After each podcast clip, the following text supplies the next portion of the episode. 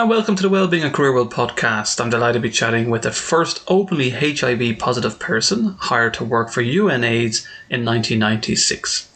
She subsequently worked for the United Nations system for 20 years, advocating globally for the rights of people living with HIV. Her collaborative work also led to a mandatory HIV in the workplace programme internal to the United Nations system, facilitating platforms for freer dialogue and a more supportive environment for all personnel, including LGBTQ, persons with disabilities, and other marginalised population. Martina holds a BA in International Relations and an MFA in Creative Writing and Literature. Currently, she is an adjunct for LaGuardia Community College, part of CUNY, where she teaches English 101 and critical reading to NYC public high school students earning college credits early. Her award winning debut book, My Unexpected Life, an international memoir of two pandemics, HIV and COVID 19, was published in October 2021, and an audio version will be available from January 2023. And on today's podcast, we'll be chatting about my unexpected life with HIV. Uh, very well welcome to the podcast, Martina Clark. How are you today, Martina? I'm great. Thank you so much for having me. No, my pleasure. I'm excited to chat with you. So we, we spoke briefly uh, before we, we I pressed the fancy record button. So where are you right now on planet Earth? Right now, I am on the land of the Lenape, which is most popularly known as Brooklyn, New York. Oh, very nice. Very, very. So is it getting chilly now? Is the weather? How is it? Pretend you're some sort of tourism board official. So how yes. are you going? To, how are you going to sell Brooklyn? Is it nice and Christmassy and all the lights and? It is rapidly approaching holiday season weather, which okay, means it's so, it's kind of grey and cold. Oh, grey and cold. not okay, terrible.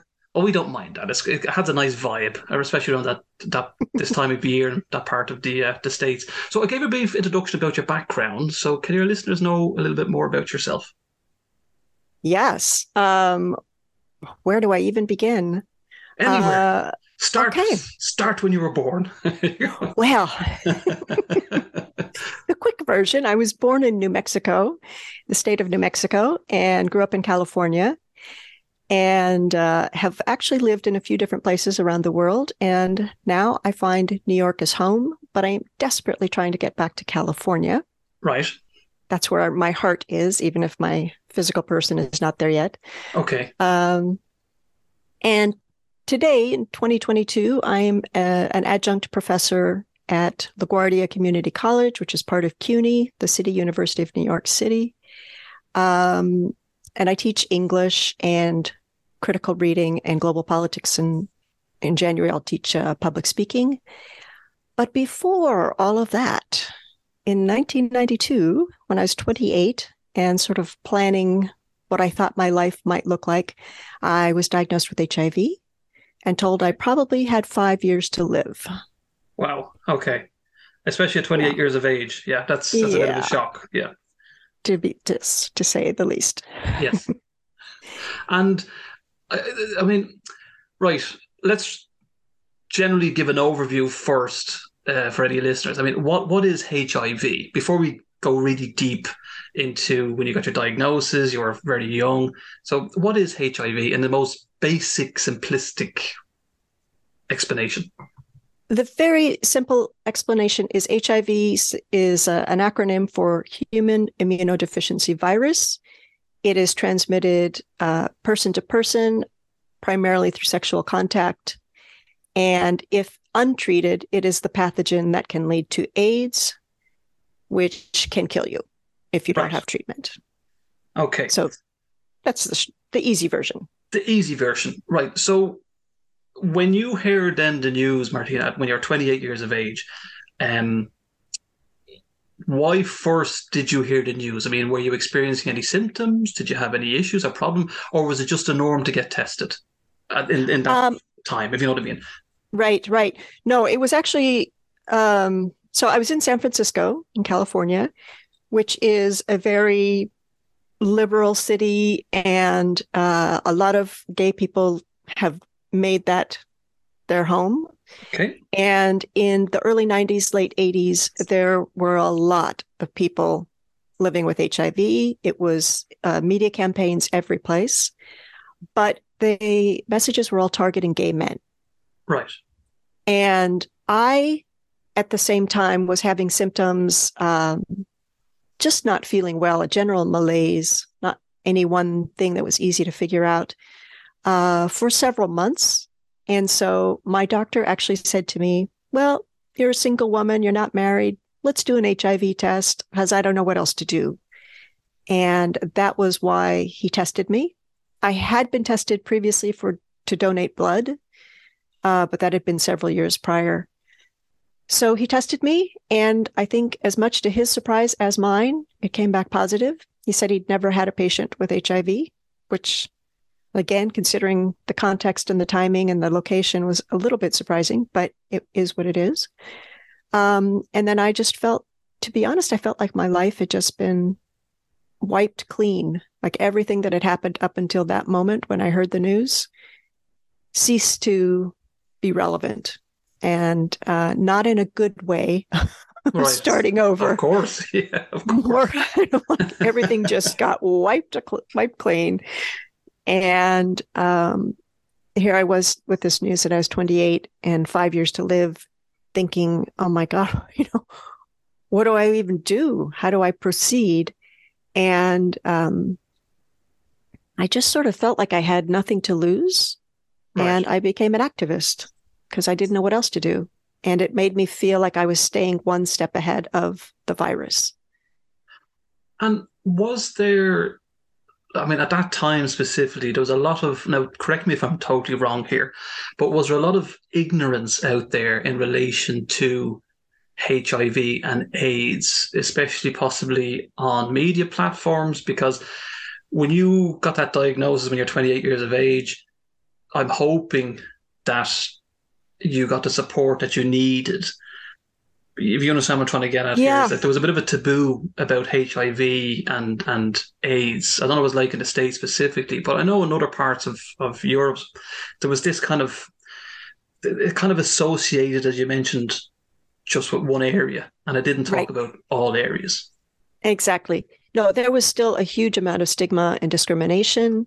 Um, and as you mentioned, like at least in North America, the messaging was really targeted towards gay men in particular, and necessarily so because that community was being hit the hardest. Right. Um, but it didn't really, um, it didn't really open up space for other people who were testing positive at the same time, and so there was an association again because it's related to sex I, I could sort of feel an immediate switch in people's tone if I said I hate HIV. That uh, you know, what kind of a person must I be? Um, and it was much, much, much worse than it is now. But it's not entirely gone. I would have right. to say. Do you find it now? I mean, by you saying it's not entirely gone, is there still that ignorance? Am I right in saying the word ignorance? I think so. Right. Yeah. And I think the thing is that, um, so sort of to skip ahead a little bit, I ended up working for the United Nations as an uh, HIV educator, and I did training in house for our personnel. And sort of two things that happened on a regular basis was one, me going in as the HIV specialist from New York to do the training. Everything's good. The minute I disclosed, the whole room changed because I was no longer just a public health specialist in people's mind. I suddenly became this person with HIV and all of their um, ideas of what that meant, whether they're right or wrong. Uh, so I felt the way that perceived people perceived me. I felt that shift dramatically. Um, and the other thing that I had to keep constantly reminding myself is that not everybody knows about HIV, and so it's sort of a cycle um, there's cars outside honking. Oh, don't worry, let them honk away. okay, okay, okay. you're, so, you're, you're uh, near busy areas, the Bronx or Brooklyn. Don't Brooklyn, yeah, it is a loud quarter. Okay, so um, so I had to just constantly remind myself that you know I'm starting fresh each and every time because not everybody knows about HIV or what they know may be wrong or they have a you know everybody has different um, amounts of knowledge and we used to joke that it was the same meeting, different decade, because we were starting every single time as if nobody knows anything. And I think that's what the ignorance is, is people you know, they don't, first of all, they don't want to be an expert on it because if they are, that means it's in their life somehow. Right. Um, and so people distance themselves from it. And I understand that. You know, that's a that's a human reaction that makes sense. But consequently, we had a lot of people um, in my trainings that just didn't know. Some were just not very nice, but mostly the vast majority of people just simply did not know. So, Martina, if you right, say they weren't very nice, right, or they did not know, and I suppose I might be related to that as well in, in previous jobs I've had, where you can show somebody, try to educate them, and show them um, say scientific evidence or whatever. But as you mentioned, if they choose not to be associated with it, there's nothing much you can really do. And their opinion is their opinion at the end of the day. You're probably not going to really change that. But what about, I mean, was it difficult then?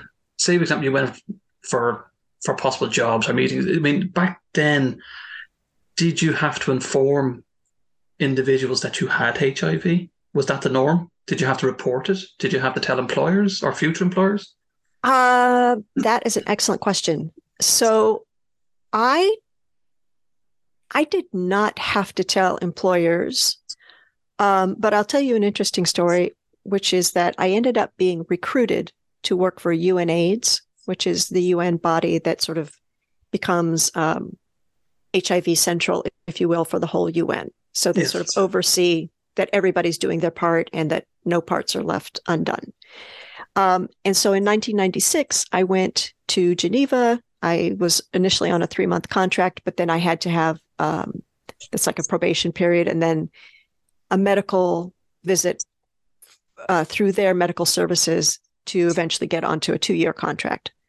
They, the UNAIDS staff actually told me, don't tell medical services because you're the first one ever to go through the system and we don't know if they will accept you. Okay. And mind you, this is to work on HIV at UNAIDS. And they still didn't know if I would be allowed into the system. So I didn't tell them. And I got through and it was fine because my general health was still very good. So unless they did an HIV test, which they're not supposed to do without telling you, um, they would not have known they the UN judges on your fitness for work. They don't test for specific things. How did that make you feel then? So you have a double-sided coin here. So you're working for UN AIDS, and then you know that you have HIV, and I, I, don't know how you felt, but um, I know myself I'd be kind of like worried that if if they did a test and they found out, would they say I was hiding something. Was that going around in your mind all the time, or did you just you just said you said, "Look, I'm going to be open and honest here. Just just go go um, with the flow." I I really just went with the flow because I, I you know even though my my official job title was NGO liaison, um, for me I felt that I was a representative of the community and I was there more as an in-house activist, not exactly a spy, but an in-house activist. Right. You were and James so, Bond. Yeah. Exactly. James Bond, James HIV. Bond. HIV. At least you said that.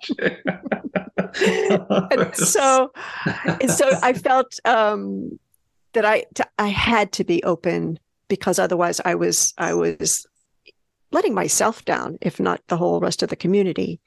Um, and I would rather have had the battle with them to say, "You're being a hypocrite saying we want people with HIV to be involved in this program because it's a program for people with HIV. And yet we're not going to accommodate you on staff. I was ready to do battle on that. And I think that my colleagues were also ready, but they also didn't want to like force the fight. right. So they're like, eh, just don't say anything. If it comes up, we'll deal with it. But, you know, keep it quiet for the moment until you get your approval and you're on a full time contract and then we can then it'll be easier to do the fight. Um, and i i would like to believe i can't guarantee this 100% but i would like to believe that the un has made um, a lot of progress and would not hire, fire somebody or not hire them simply because they had hiv that is against our personnel rules. Would that apply in other industries do you think Not the same? necessarily. No. I no, I think it might not. And I think it also depends on the nature of the work.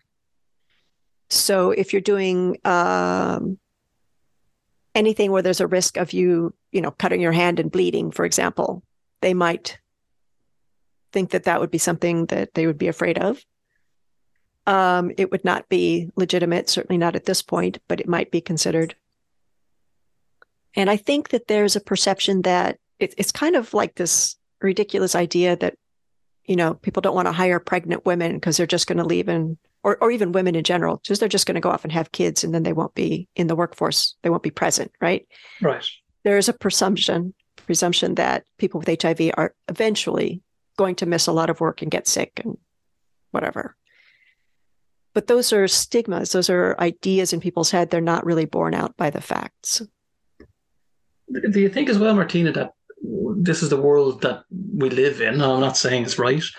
Um, you know, corporations and big companies are they scared to possibly hire, say, an, a, a, future candidate who maybe has HIV or AIDS, and then it gets out in the open that uh, this member of staff has it, and you know you generate this fear.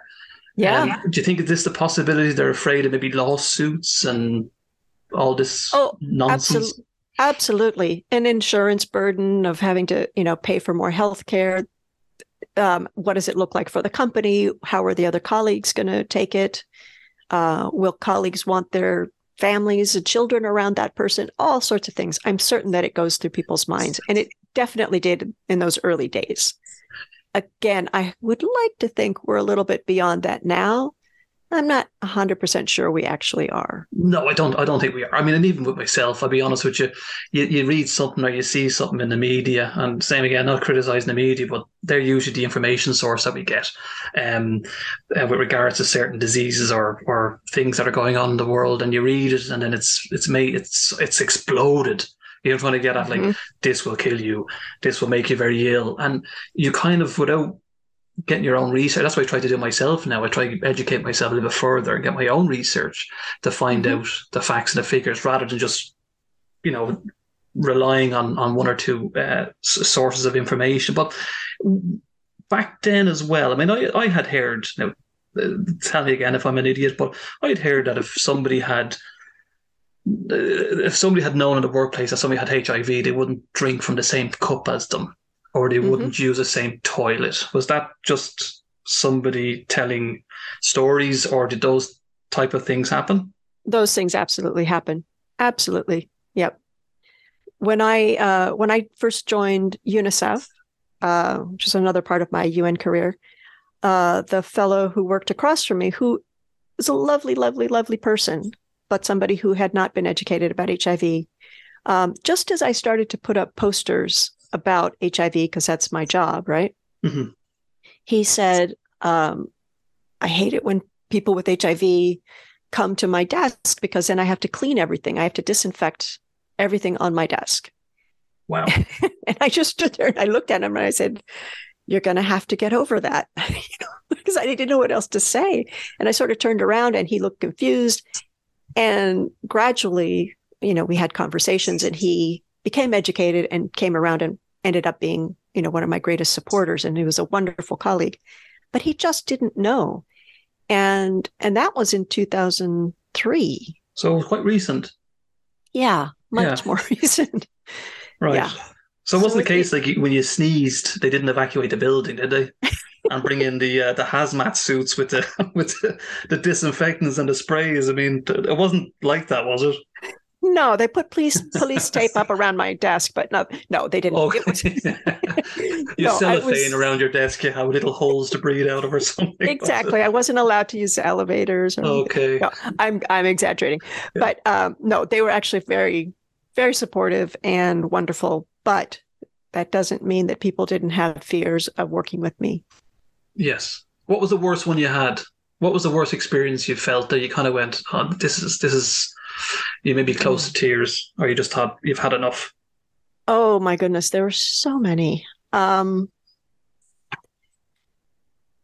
I there was an HR officer actually at UNAIDS at one point who, first of all, said they only hired me because they felt sorry for me. That was nice. Mm. Yeah, lovely. Yeah. And then we were in another meeting, and I said, I asked him, and mind you, this is UNAIDS, right? Our whole purpose in the world is to, you know, change the course of this pandemic and support people living with HIV.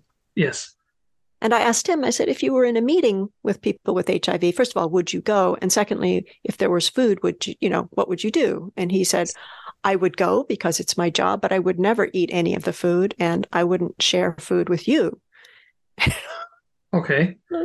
So that was also, you know, and this is in a, an environment where, you know, you have birthday cakes or celebrations at the end of the year or whatever. There are occasions. And that sort of brought it into um, into reality for me that this person is actively trying to avoid close contact with me, even though I'm just a colleague.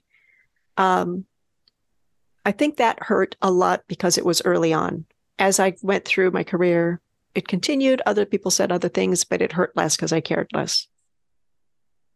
And relationships, say family members, how, how did they react? To the news? And My, how did they did, did things improve as the years went on? Yeah. Oh yeah, absolutely. My siblings, I have many of them, and they were all extraordinary. Um, my parents, my I was raised uh, very Catholic, and they it took them a bit of time to sort of digest the information. My mom was always a little bit not really sure if she was 100% supportive or not, but that was sort of regardless of HIV. it was just sort of who she was. Right. Um, my father was wonderful. I was afraid that he would be judgmental or, you know, not accept me. And he was the absolute opposite. He was what a good Catholic should be, he was just loving and wonderful. Um, and absolutely over the years, I actually got to a point where I felt like I'd almost wished I'd never told them because I didn't get sick and die. you know, so I yes. sort of worried them for all those years. You're years. Still here. I'm still, still here. Like there's a, there's a line in I don't know if it's Nick Cave or who it was, but what good is a disease that doesn't kill you? oh yeah, but it's gas. It is because it's like you know your parents and family and you know other relations. They're really think, oh, she's still here, but the media said she'd be gone by now. Exactly. How come she's still here? Yeah yeah. anyway sorry yeah. yeah no no no. It's it it was it was a very strange dynamic to deal with because we all had this you know thought the worst because that's what i was sort of told to think.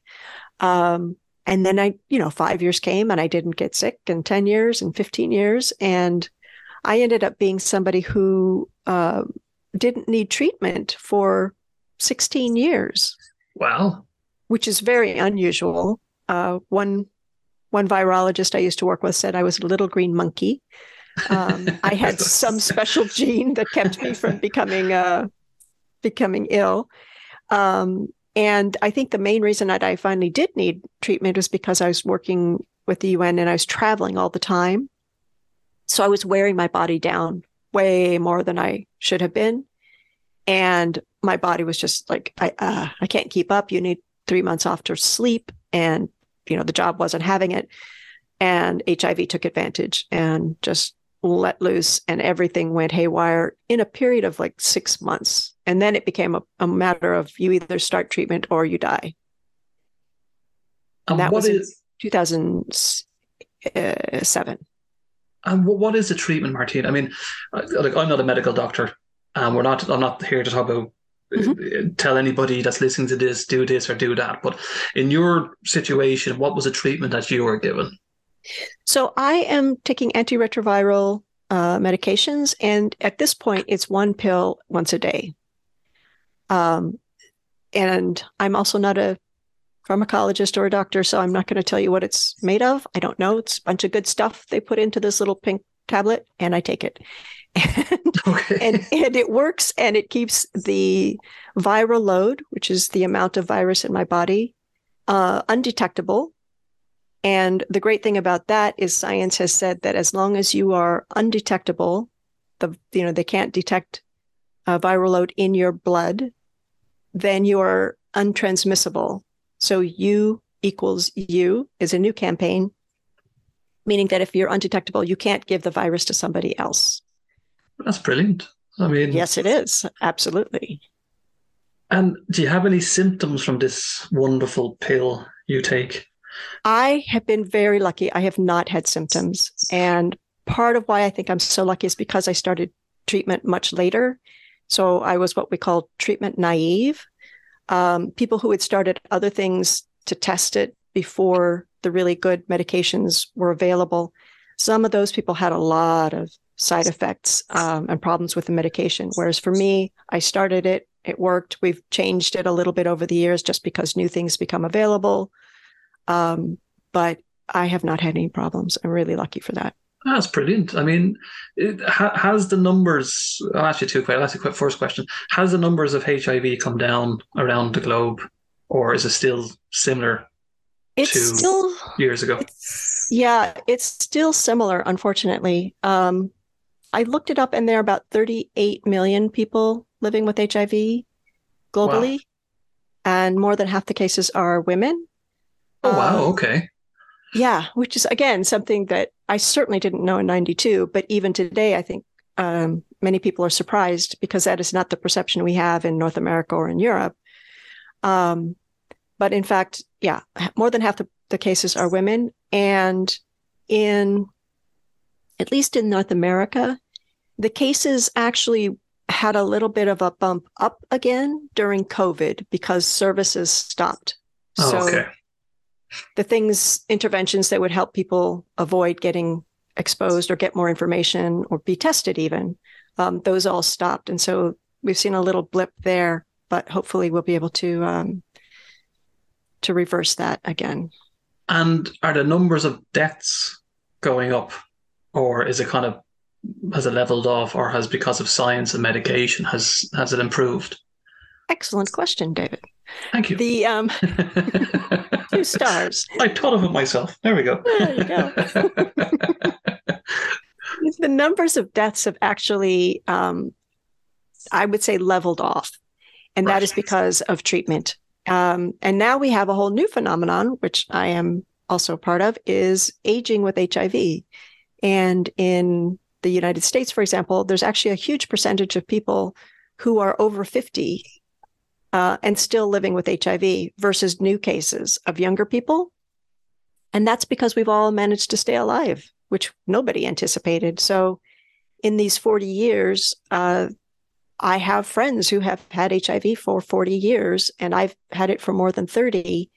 And there's a whole cohort of us um, getting old with HIV, which is a great thing um, because we didn't think we'd be here.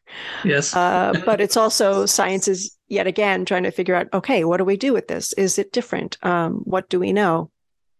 So um, people are definitely living longer lives if they have access to healthcare. Relationship wise, so we'll probably move on to the testing bit now in a minute. I know I, I, I had asked you a kind of basic question, but you're going to update it based on testing. That's probably the last 30 or 40 years it's improved. But relationship wise, before we move on to that, um, for anybody that has HIV or has been diagnosed with HIV, um, what would you recommend them to do if they meet somebody that they like, they have HIV? Would do you tell the individual? I mean, yeah, that's a tricky question. Um, yeah. So, you know, if you if for anybody who just heard what I said about U equals U, undetectable equals untransmissible, um, that is a great scientific uh, achievement. However, at least for me, I think there is still a moral responsibility to tell the other person because it is only fair to give them all of the information possible so they can make an informed decision. Yes. So I would always say, you know, get to know a person. First of all, make sure you like them. you know, approach yeah. things slowly. That helps. Time. Yeah. it helps in general, regardless of HIV. That's it. and then when you feel like, okay, this is a person I, I think I can trust, then tell them before any intimate activity ever happens, just so you give them the chance to make their own informed decision, and then you can also see how they react. And right. if they freak out and run away, well, so much the better. You got rid of that one. Yeah. If they're say, you know, I need to think about this a little bit. Um, I'm not saying no, but give me a moment to digest it. I'd say that's fine. And of course, if they say, you know, I have had lots of friends with HIV. I know a lot about it. I'm okay with this. Uh, we'll take it slow. Then that's a keeper. Have you ever had experience with this yourself throughout the years? Have you ever encountered where you, maybe began to like somebody and yeah. then they, yes. they they ran for the hills? I have. I've had a few run for the hills. Yeah. Right. And how did you feel? Just for anybody that's listening, generally, I mean, because obviously you know, to find out you have HIV and then you're trying to get on with your life and you're trying to do nor- normal things and you meet somebody you like and then how, yeah. how did you feel how did you handle that? Oh, relationships are hard. And I think, um, you know, at the best of times, relationships are hard.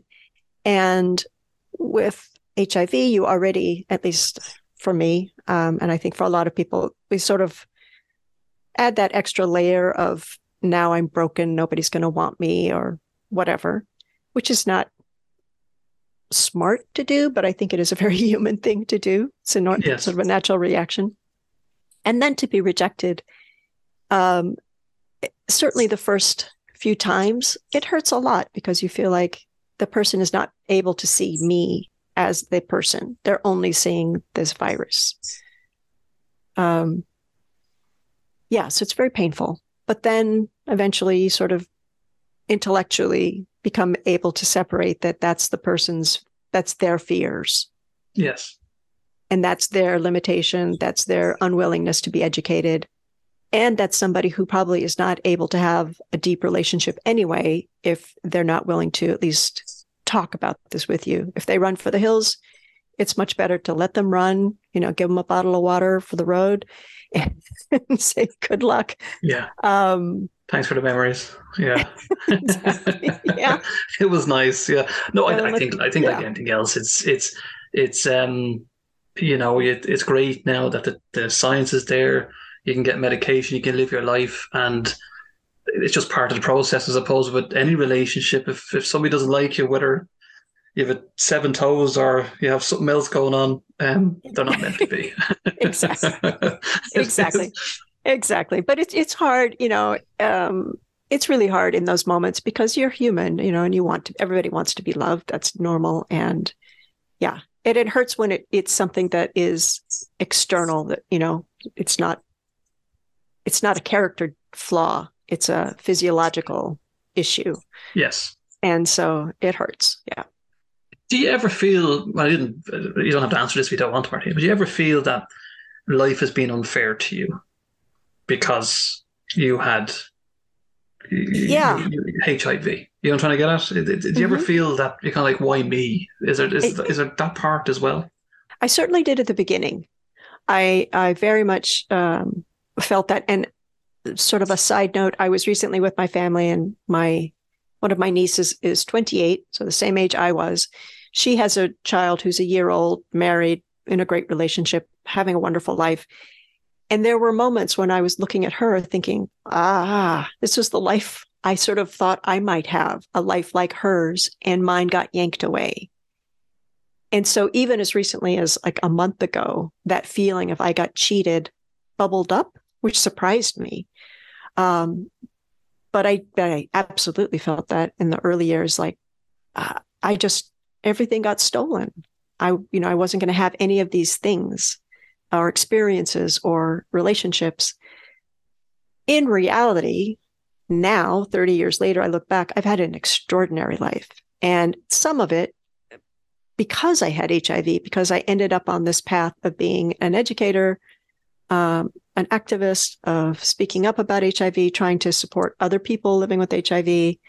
Um, I ended up at the UN for almost like 20 years off and on in different positions. And it was amazing.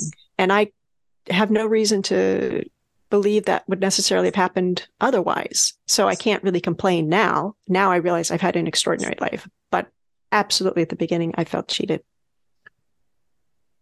Okay, let, us move on then to the testing. So the general question I was going to ask you, which you've correctly pointed out, I mean, the test to diagnose. So anybody here is listening that may have may feel they need to get go go get testing. So the difference between when you got tested and now, has there been progression? And can you explain the different types of tests? So I can only sort of explain the different kinds of tests in 2022 because surprisingly, I don't get tested for HIV anymore. um, exactly. I'm pretty sure what I, that I have it, so I don't get tested. But um, basically, they're very simple tests, and I think it's a mouth swab at this point is the easiest one. There's also um, just a needle stick, uh, finger prick, I, I guess you would say. Um, and then there are other blood tests where they actually draw blood from your veins and test it that way. So there are different levels, and you could do a simple HIV test, kind of like a pregnancy test or a rapid test for COVID. And if it comes back positive, then you'd go for verification in a lab. Um, the main difference now is even if you're going to the lab, you can get those results probably within 24 hours. Well, okay. That's when I was, yeah, it's a very fast turnaround. And when I was tested positive, um, you had to wait a few weeks. Those are very long weeks. Yes.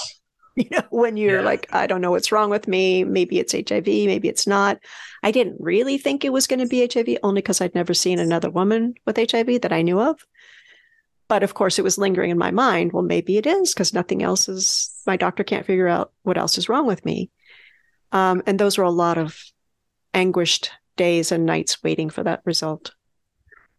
The doctors themselves. So now, I mean, with, with all the the education that you're providing to others, the doctors now, in your own opinion, when they inform somebody that they have HIV, is it more of a positive experience than a you know, or you have HIV? And did they talk down to you years ago when you had it, compared to now? Um, ooh, that's an excellent question. Another two stars for you, sir. Thanks very much. Cheers. Um, I think at the time,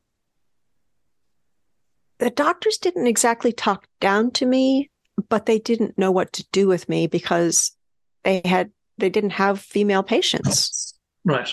So it was not 100% clear how to deal with me. I was not their, you know, regular patient. And um,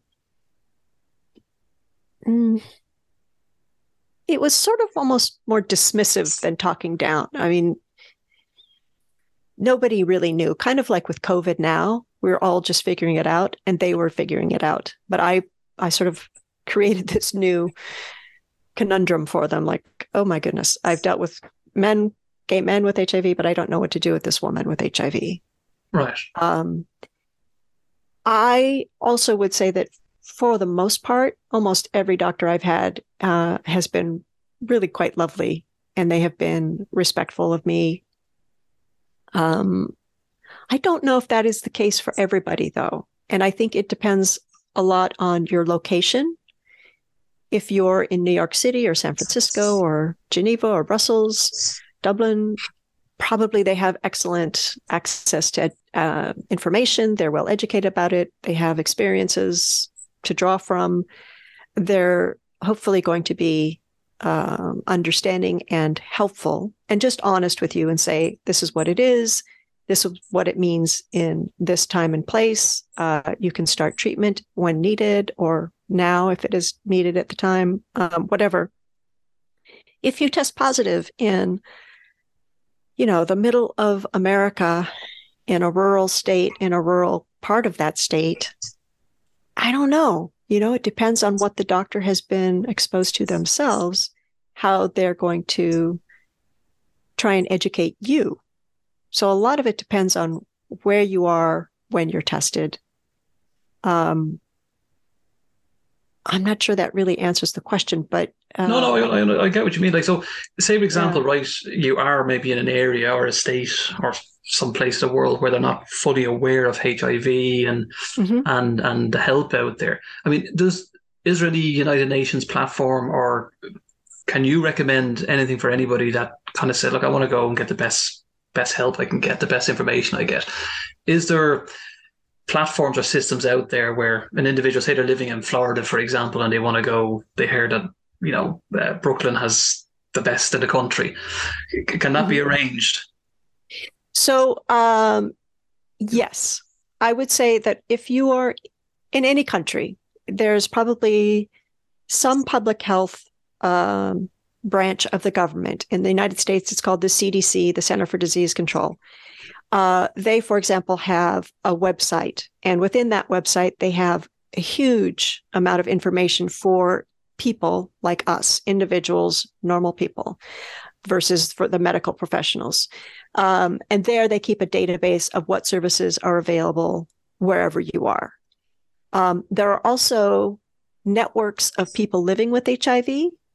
And there are a couple of global networks, and they can tap you into a local network uh, within your country that can help you find information and just sort of to get the skinny on what it's like for people with HIV where you live.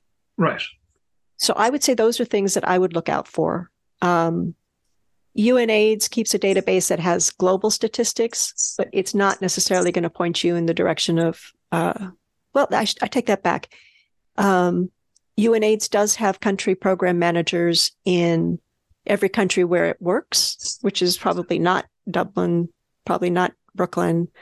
But if you're living in uh, a less industrialized country, you may be able to find the name of the person who's the UNAIDS program coordinator, and they can help you um, at least guide you, or they will have a local website that will tell you who are the services and who are the communities of people living with HIV, because that is their job.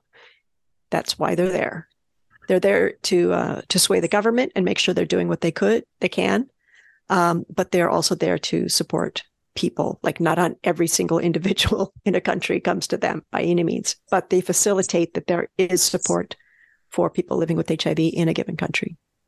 And the great thing as well, Martine, is that you know you're you're an example that you can have a life with HIV. So you're you're a great inspiration to anybody that is listening to this. I want to find out more information. So it's it is a case of you can. So if anybody's panicking right now, listen to this, or they've just been diagnosed with HIV, or and they're hearing all this negativity, you can live a normal life, isn't it? Absolutely, absolutely. Um, yeah, my, as normal as I can be. I'm not sure how normal I am, but uh, but in terms of HIV, I can live an absolutely a normal life. Um, my my health is not particularly damaged because of HIV because I've been very lucky, but I've also been vigilant with making sure I get the care I need when I need it. Um, and I think that one of the best things that a person can do is to find a community of other people living with HIV where they live. Find a support group of other like minded people um, and get to know what their experiences are, doctors that they prefer, doctors they would avoid, services they have found. And I I actually was a little bit resistant to support groups at the beginning myself for some reason, but um, once I got into that, I, I realized it made all the difference so that I knew that I was not alone and I literally knew other people with HIV to just to sh- compare notes with, just to commiserate with, um, to whine with, whatever you need to do. It makes a huge difference. And I see that again and again and again as I've met people with HIV over the years the ones that are really thriving are often the ones that have a community of people with HIV beyond just their net, their own support network. Because you realized I'm not the only one. There are other people and it's okay. And they're living lives and they're interacting in the world. They're working. They're having families. They're doing all the things that everybody else does. Um, it, I think is that information is best digested when it's given from another person with HIV? Well, here's a different question for you, Martina. You don't have to answer if you don't want to.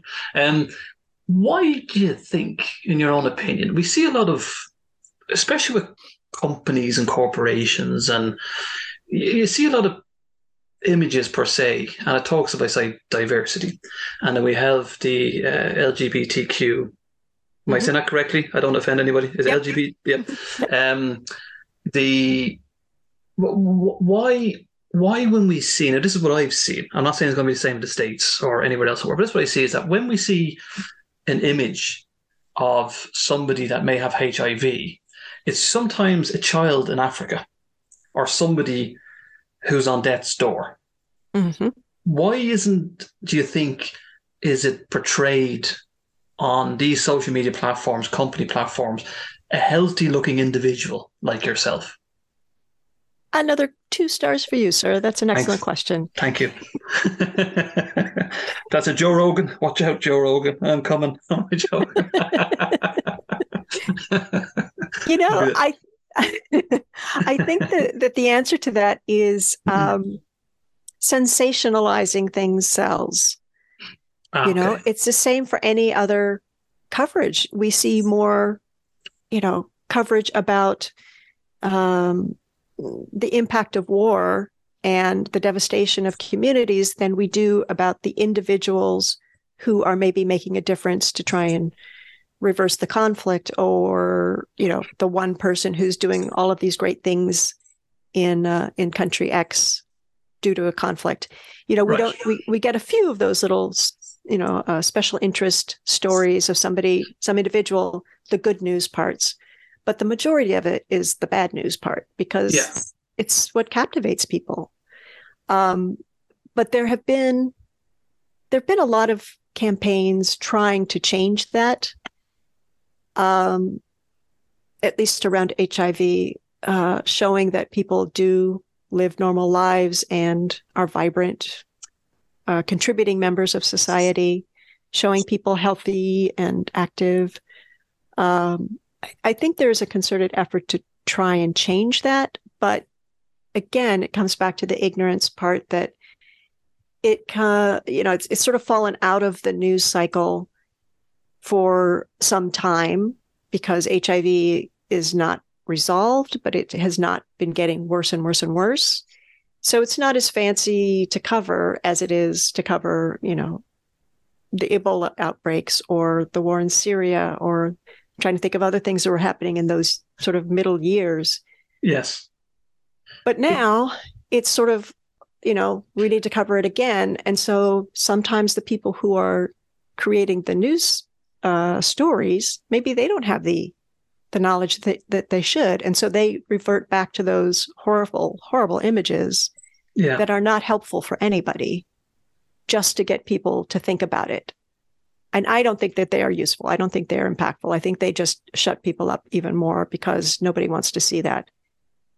Yeah, you know, I think you're right. I mean, maybe scagging photographs of like men with six packs and and women that have you know in their bikinis or something like that because it's it, it no honestly it does it gives you that when you look you kind of like going I'm sure that child that's in Africa is not the only one that has HIV you know what I mean yeah. I'm sure there's other people in different countries and why are we showing this image let's yeah everybody's they're all pushing everybody's pushing this you know let's be fair diverse and I totally get it but mm-hmm. let's move on with the times and educate more. And that's more my next question mm-hmm. going to move into. So, how do we educate ourselves more? I know you mentioned you, uh, you do a lot of work, yeah, with uh, UNAIDS, and but what what what can we do?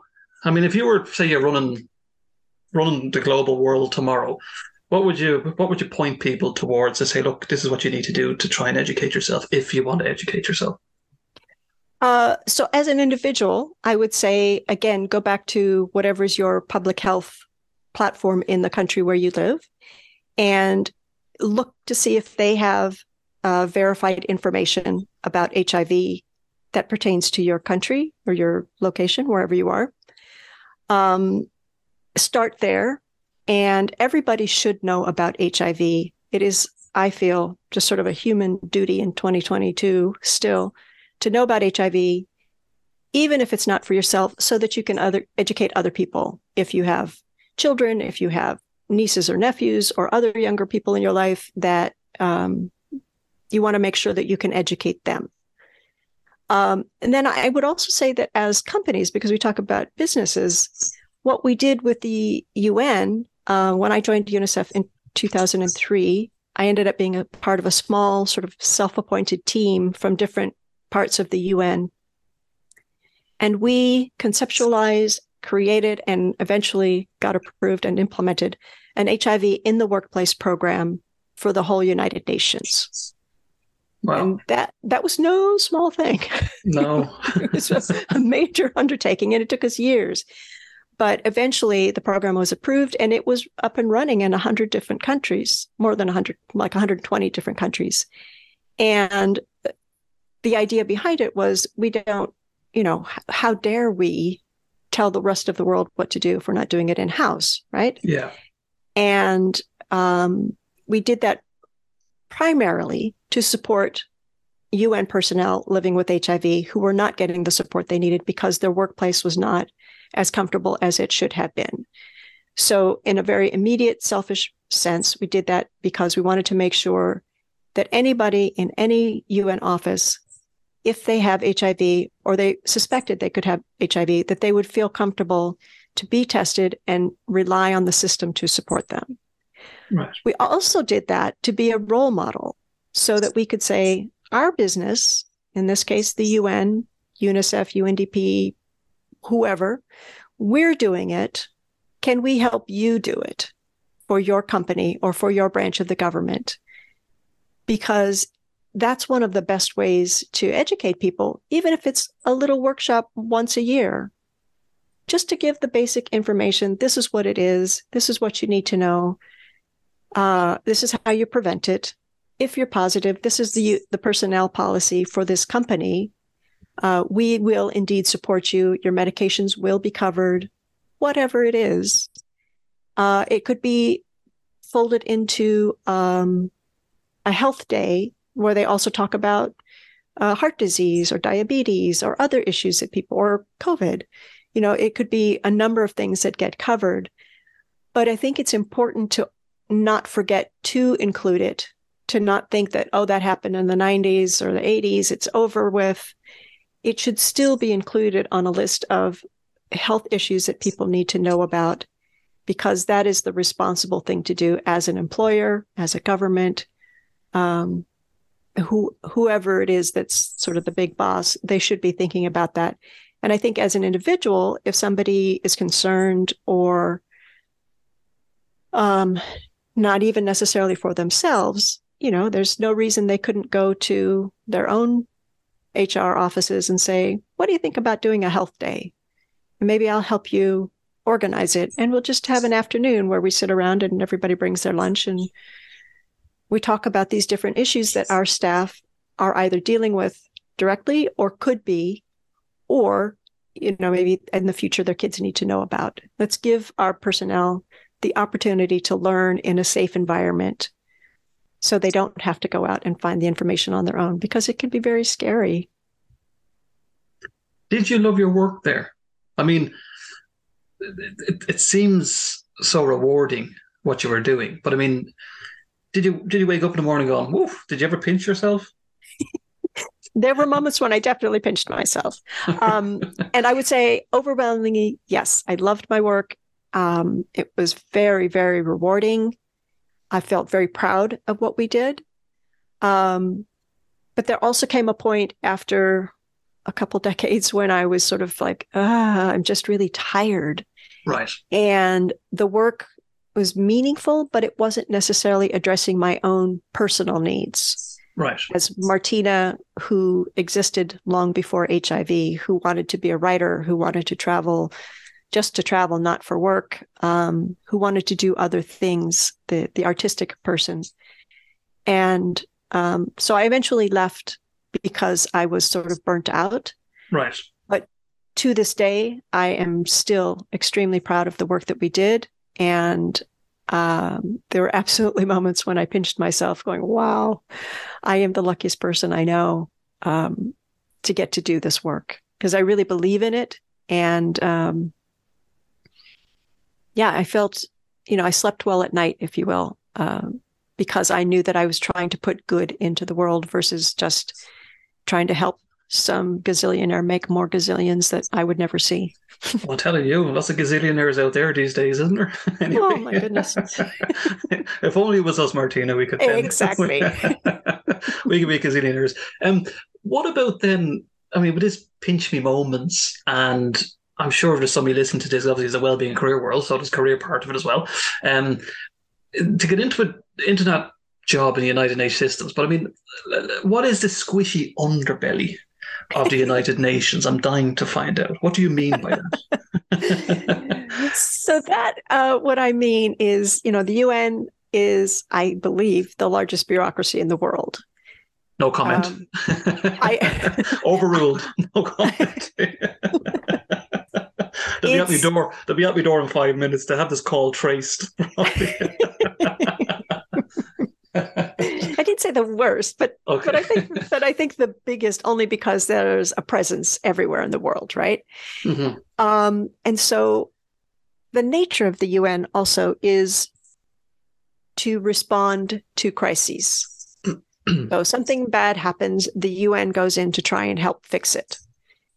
Um, we also try to work with governments to avoid things happening in the first place But behind all of that are individuals, right?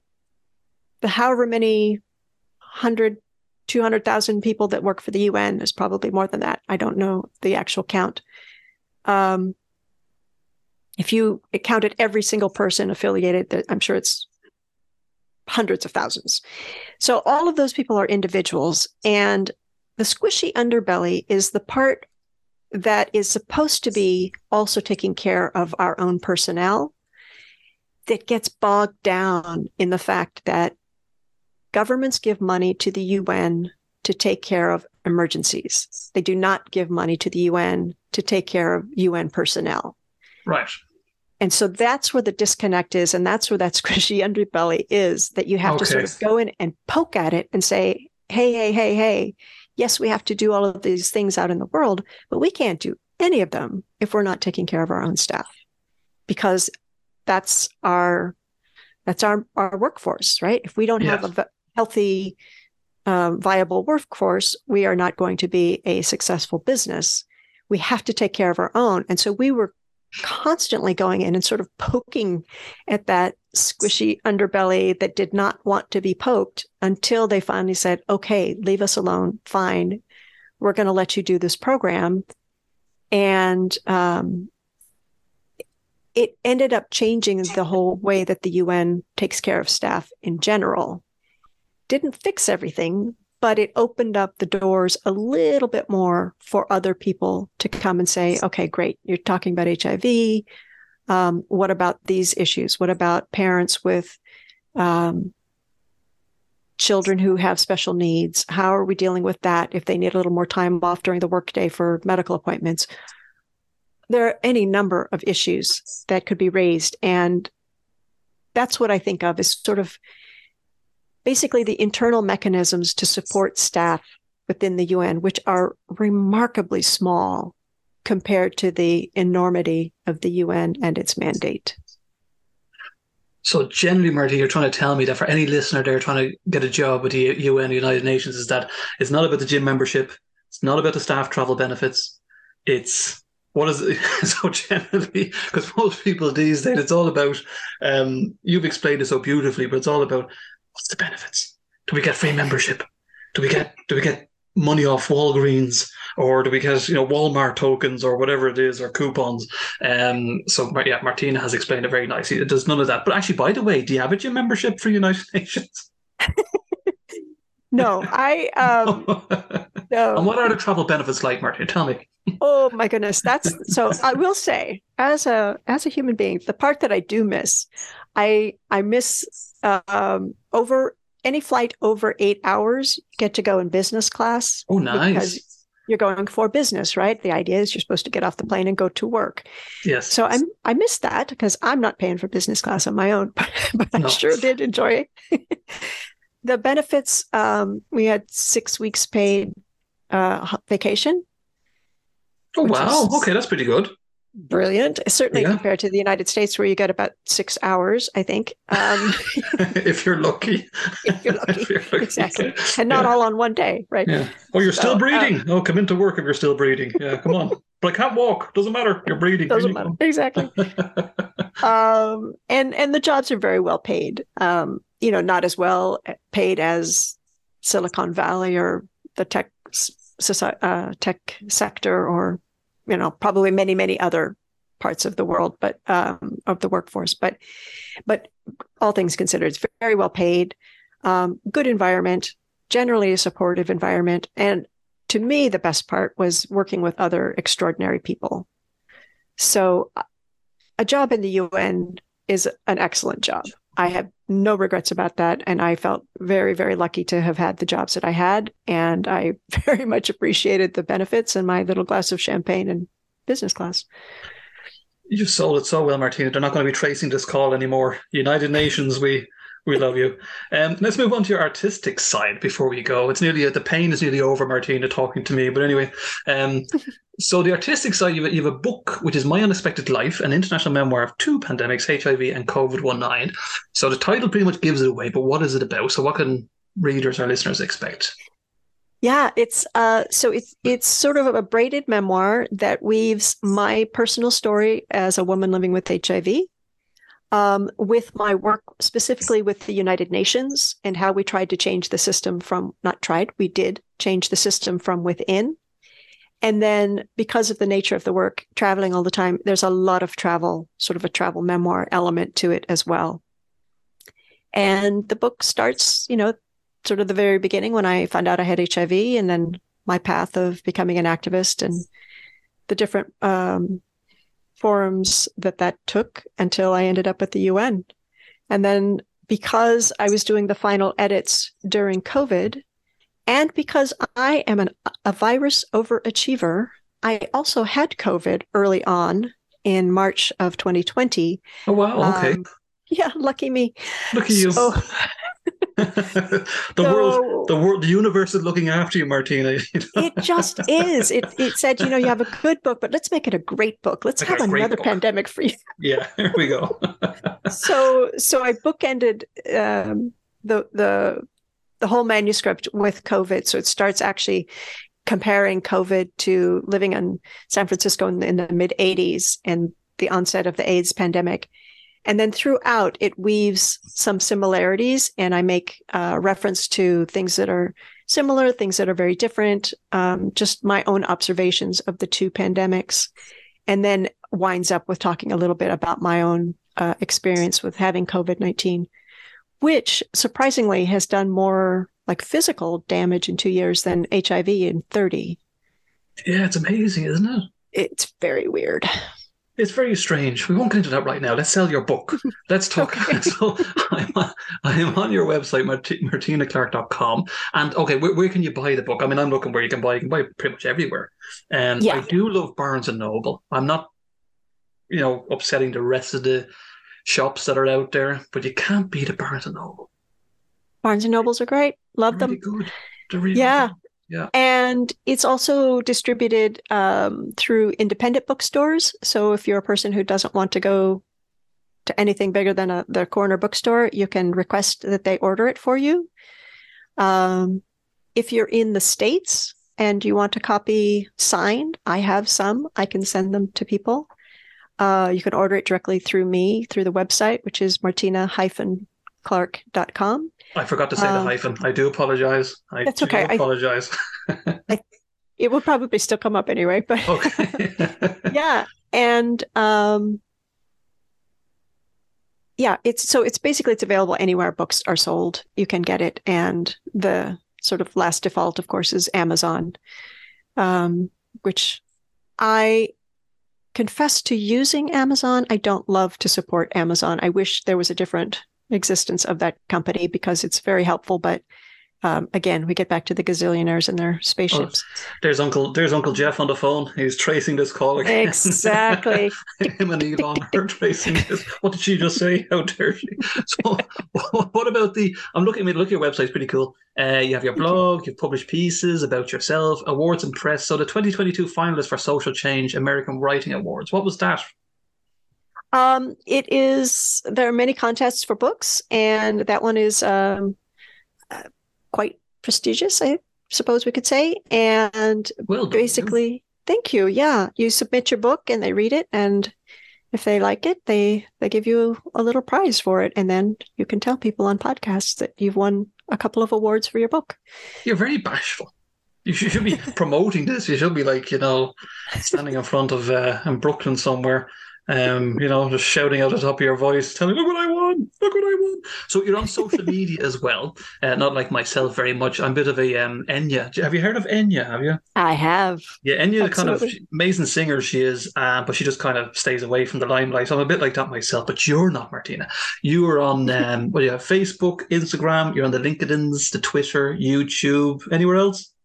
Uh, I think that's the, that's pretty much it. That's yep. every on Facebook. Yeah, I think I said that one. Yep. So generally, if somebody was to get in touch with you just through the website, contact you there, ask you questions, you have mm-hmm. no problem that. So you've you've you've heard it here first, everybody. Martina says you can contact her day and night, and she'll ask her any questions that you have. yes, so. yes, I would be delighted. It would be an honor to to answer questions. And if for any reason somebody asks a question that I feel is not appropriate, I will say, "Here's why it's not appropriate," and don't ask anybody else. But here's where you can find the information. That, that's but, the best way. There you go. Because I think that people, uh, you know, everybody has the um, the right to have access to information, and if, but I, I'm happy to answer questions. I'm very open and have been for thirty more than thirty years about HIV, and be delighted to to answer questions for people or was... speak if somebody's got a you know if you do a book group and you decide you want to read this and you want to have a zoom session with me i'm happy to zoom in or class that you're teaching I'm here. Or corporations. Or, or corporations. corporations. Yeah. Anybody Martina. wants to talk about Absolutely. I can talk about workplace programs. Absolutely. You can fly, you can fly her over business class. It's, there you uh, go. Once it's more than eight hours. Once it's, uh, you pay off the, uh, the environmentally friendly trees. That's what you can do to offset her carbon emissions. She'll be more than delighted she will to uh, to chat. But it's been a joy today to chat to uh, Martina Clark. Uh, I'll put all the links uh, once Wonderful. is approved into uh, uh, into Martina, so you can get in touch. She says, "So it's been a joy chat with you today, Martina. Thanks so much for chatting with me today on the uh, the podcast. Thank you. Thank you for having me.